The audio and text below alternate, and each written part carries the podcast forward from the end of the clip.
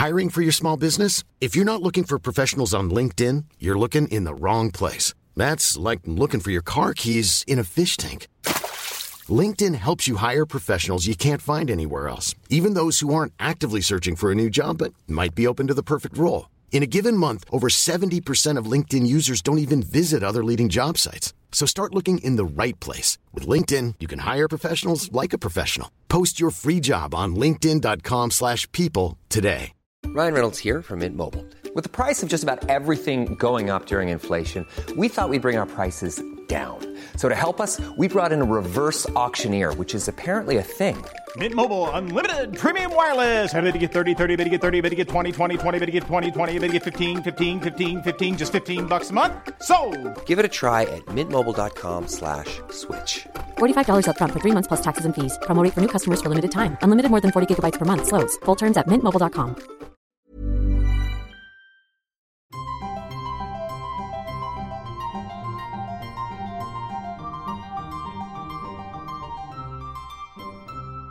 Welcome to Smarty Pants, the podcast of the American Scholar magazine, sponsored by Phi Beta Kappa. I'm your host, Stephanie Bastek. This week, we're going to talk about books. Specifically, what we talk about when we talk about books. An amazing little tome that came out last fall by the literary critic and Rutgers professor Leah Price. She's the founding director of the Rutgers Initiative for the Book, which looks at books through the lens of material and social history to tell the real story, both of how we read in the past and how we read today. You've seen all those doom and gloom think pieces. I mean, we've published them at The Scholar about how we just don't read like we used to, and we're all going to hell in a handbasket for using Twitter, and just can't we go back to the golden age of reading? I think anyone who loves to read and who found first love and first friends between the pages of a book is prone to this kind of thinking sometimes. I certainly am. Which is why Leah Price's work on books is such a necessary corrective to the way we think about reading. She emphasizes that books really were and are the ultimate social media in a lot of ways. And the best thing that reading does isn't isolate us in a room with the author, but connect us to one another in the present. Leah Price joins us from her home, where she informs me that she is still unpacking all her books. Thanks for talking to me, Leah. Thank you for talking to me, Stephanie. It's always a pleasure to converse, but it's especially nice to hear a live voice right now when um, a lot of us have echoing silence around us. Well, I mean, that is a really great lead into my first question, which is as a book historian, as someone who lives in books, how have you seen the pandemic reshape or harden any of your thoughts about where the book is headed or where reading is headed? You know, that's a question that every reader has probably been thinking about these last months. And I think that how you answer that question says a lot about your relation to books. If you're a literary critic, you might answer that question by looking at the spike in sales of particular books. Camus' novel, The Plague, spiked at the beginning of the spring, Defoe's Journal of the Plague Year, and maybe less exaltedly when I went onto eBay myself, along with the rest of America, to stock up on essential supplies for the long lockdown ahead. I was looking for uh, some forms of wood pulp like toilet paper, but I was also looking desperately for coloring books and activity books to keep my four and a half year old occupied. And I can report from personal experience that the price of preschool activity books has tripled in the last two months, which suggests, first of all, that the reading that we do at a moment like this is not all about coming to terms with the reality that confronts us. It's also about escaping that reality and managing that reality.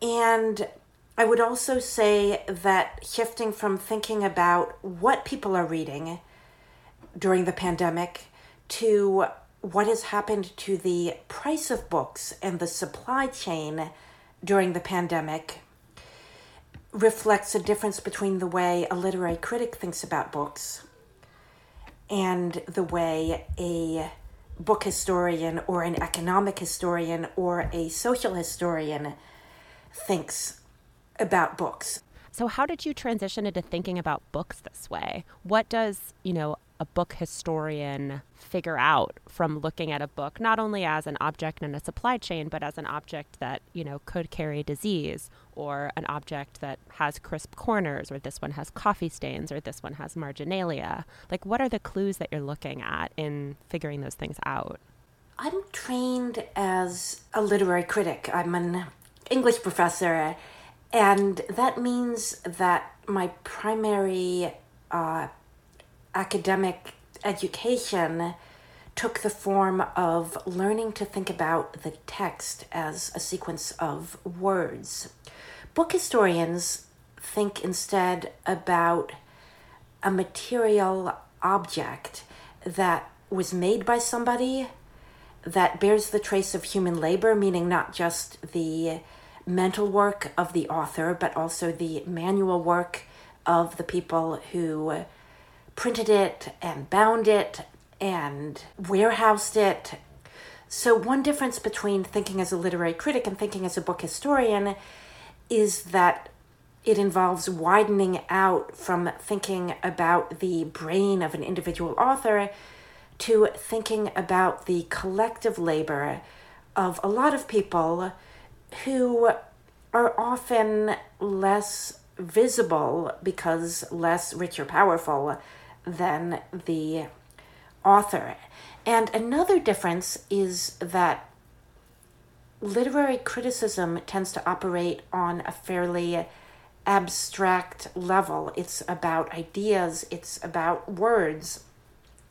Whereas book historians are thinking about material culture. So, to return to our opening discussion of the pandemic, one of the things that have struck me about this current moment of sheltering in place, thanks to my research as a book historian, is that concerns about the power of books to spread disease, about paper and cardboard and glue and thread and ink as vectors for germs, tend not to be simply about the actual danger posed by books, which in this case I think we can agree are relatively low compared to other vectors for disease, such as uh, breath, but rather they tend to reflect anxieties about human contact and social closeness. The first big wave of anxiety about books making people sick emerged about a century and a half ago after publicly funded libraries began to replace private, members only, proprietary, for profit circulating libraries. And early librarians, early public librarians in the second half of the 19th century, were obsessed with the fear that dirty books would poison their patrons. Librarians invented these special uh, fumigators, boxes called disinfectors, where you would um, dunk the book in a kind of steam bath of acid in order to get off whatever had been left behind by previous patrons. And when they talked about these book disinfectors, they were often talking more or less explicitly about social class, about the worries that the clean middle class patron who borrowed a book that had last been borrowed by someone of a lower social standing would be contaminated by the dirty, unsanitary, yucky household in which the book had previously lived for a two week. borrowing period. And librarians also worried more specifically that certain kinds of books, like novels, were likely to have been read by sick people because when you're convalescing on your sick bed, you don't have enough mental energy for some heavy, improving philosophical tome. What do you read? A trashy novel. And therefore, they were especially concerned about the circulation of fiction that might spread disease from one household to another. So that's an example of how the material qualities of the book, the porosity of the page, the extent to which different kinds of surface retain germs or bacteria for longer or shorter amounts of time can factor into our perceptions of reading matter. That said, I should say that book historians don't just deal with the book as a physical object, they also deal with reading as a social practice. And so, if we wanted to think about the pandemic in that respect, we could think about the ways in which sheltering in place and lockdown and quarantine have carved out time for reading that Americans didn't previously have because we were too busy rushing around.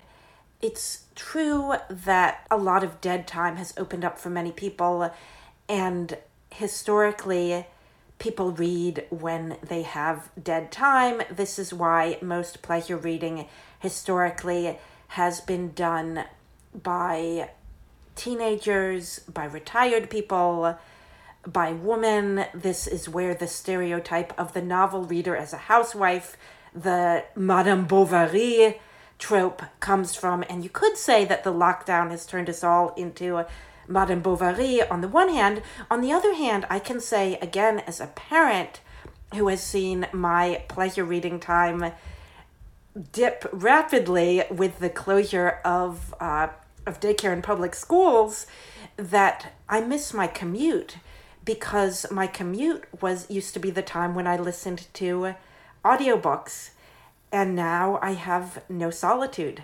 Yes. There are so many things that have changed or that the pandemic has highlighted, I think, in a, how we talk about reading.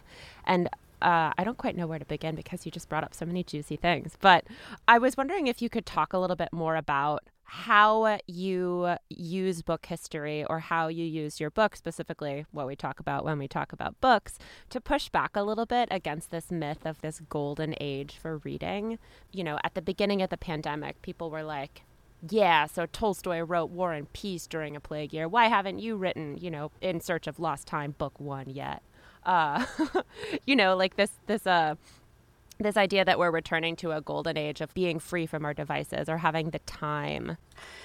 Yes, I think you raise an important point about our current tendency to romanticize the printed book or to idealize the history of reading because the more dissatisfied we are with our current digital lives and with the short attention span that we often perceive as coming with the use and abuse of social media, the more we tend to contrast everything that's wrong with our current moment with an imagined, nostalgically envisioned past in which before the smartphone we were all, all curled up with war and peace. And one of the things that the history of reading can teach us is that the vast majority of society was never curled up with war and peace. People were reading newspapers, people were reading printed listicles, people were reading broadside ballads, people were reading pulp novels so that I, I think that it can actually obscure matters to use printed books as a stick with which to beat short form digital media, given that the vast majority of printed matter for the past half millennium now has not taken the form of books, let alone of great books. It's taken the form of periodicals and short form material and advertising material and bureaucratic forms. And you can see this even if you go all the way back to Gutenberg, whose uh, shop, if you measure its printed output, largely produced not these monumental great books like Bibles, but short bureaucratic forms like papal indulgences, these kind of fill in the blank forms. So I, I think that we often compare digital apples to printed oranges when we compare a best case scenario of printed reading involving War and Peace or In Search of Lost Time with a worst case scenario of electronic reading involving Facebook or Twitter. And one thing that book history can help us do is establish a more apples to apples comparison between the way people in the past half millennium have actually used print with the way we are actually using digital media now, rather than comparing the way we wish we used print or imagine we used to use print with all of the imperfect ways in which we observe ourselves using electronic or digital content now. I really like the point that you make that it's actually not the devices or the technology that drove the change in reading. It was more the change in our schedules and the way that, say, the dead space you mentioned earlier could be filled with like a periodical or, you know, a snatch of a Dickens novel in serialized form. And now that's being consumed by like work emails. That seems like a very important point because right now in the United States, for the vast majority of readers, the thing standing in the way of reading is not access to books. It's not the availability of printed matter. Many of us are drowning in printed matter. The thing that stands between us and reading is rather having time available in which we are not either required or tempted to do something else. So, re- reading is really a question of opportunity cost. Yeah.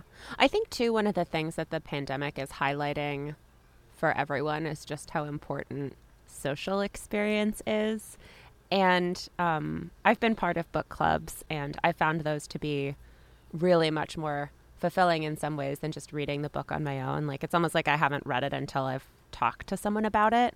And I was hoping you could talk a little bit about something you brought up in your own book about how we tend to romanticize reading as this precious individual kind of communion between one reader and one author when a look back at how people were actually reading for the past few centuries paints a completely different and really a much more social picture. Well, that might bring us back to the question of reading aloud because for most of the history of print, a big chunk of the reading public has access to material not by reading it themselves, but by listening to someone else read it aloud. And this could involve people who are illiterate or partially literate listening to someone else read the newspaper aloud in the pub, a classic scene of uh, political information spreading more widely than just within a small literate upper class, but it could also involve an aristocratic lady being read aloud to by her maid while the hairdresser curls her hair. And one interesting thing about the current moment is that we're really seeing a resurgence of audiobooks, which are clearly becoming the fastest growing segment of the publishing industry. And this is quite different from what futurologists predicted at the end of the last century when all of the talk, all of the worrying was about whether ebooks would replace printed books. And in the event, it seems clear that that's a false dichotomy because the thing that's really winning out is neither ebooks on a dedicated e-reader like the Kindle nor printed books. It's audiobooks in the form of an MP3. And something that that suggests in turn about what readers want is that audiobooks are remarkably stripped down. It's hard to annotate an audiobook.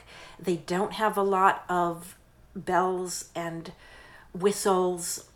Also, in the late 20th century, academics, literary critics like myself, were very excited about the future of what was then called hypertext. And we thought that the shiny new thing would be enhanced books, vooks, books that were somehow hybridized with video, books that would jump out at you and make sounds and flashlights and immerse you in some kind of fancy virtual reality.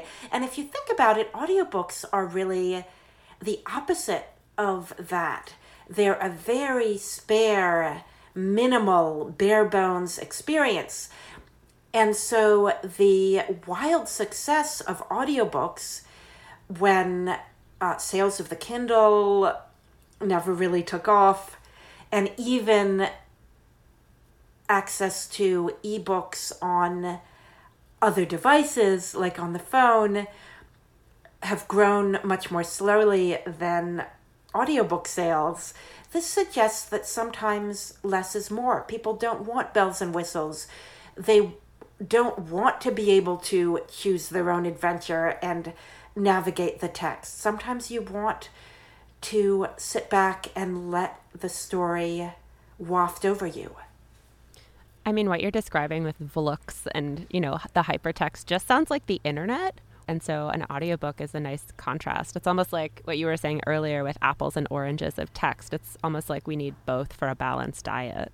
Exactly. And it seems clear so far, at least, that short form texts have gravitated toward those web based forms, whereas long form texts, like the book, have not. So I know the pandemic is obviously shifting the way people are thinking about these things. And we touched on this at the beginning of our conversation.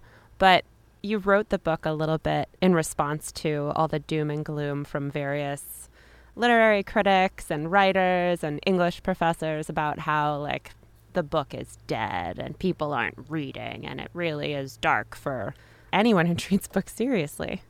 And I was wondering if the pandemic has changed your thinking on what the future of reading holds. I hope that the future of books is not represented by the wonderful Twitter account called Bookshelf Credibility, which dissects the bookshelves that various celebrities use as their Zoom background at this moment when we are all seeing the backdrops of one another's living rooms. One very striking function of books during the pandemic is as props, books as a decorative interior design accessory. 18th century aristocrats commissioned leather bindings in uniform sets so that they could look as if they'd read a lot or at least bought a lot. And early in the earlier in the 20th century, the Irish humorist Flann O'Brien imagined a book handling service in which some expert would come to your house and crack the spines of your books and bash them up a little bit and insert bus tickets in between the pages so that if your guests actually took your books down from the shelves, they wouldn't think that you'd bought them from the yard by the yard. So I think it's it's a very old phenomenon that we expect other people to judge us by our books, but I hope that that's not the answer to the role of books in this new era. I, I would hope that the real answer lies more in what you were saying just a moment ago, Stephanie, which is that the more we are bombarded by constantly updating news feeds and the more we are anxiously Googling questions like how long does the virus live on the cover of a paperback, the more we need to retreat into long form, non ephemeral texts that have a very long shelf life and that can help us get away from our present moment but can also help us make sense of it. I had a lot of fun compiling the links for the show notes on this one. Leah Price's clever volume, What We Talk About When We Talk About Books, is on there, of course, but also links to all those Twitter accounts she talked about and as many online close ups of books that I could find. So, if you've ever wanted to look at the cats curled up in the letters of the Book of Kells, or those papal indulgences that Gutenberg printed between Bible runs, or the first vegetarian cookbook in English, we've got you. We'll be back next week. Till then, take care and stay sharp.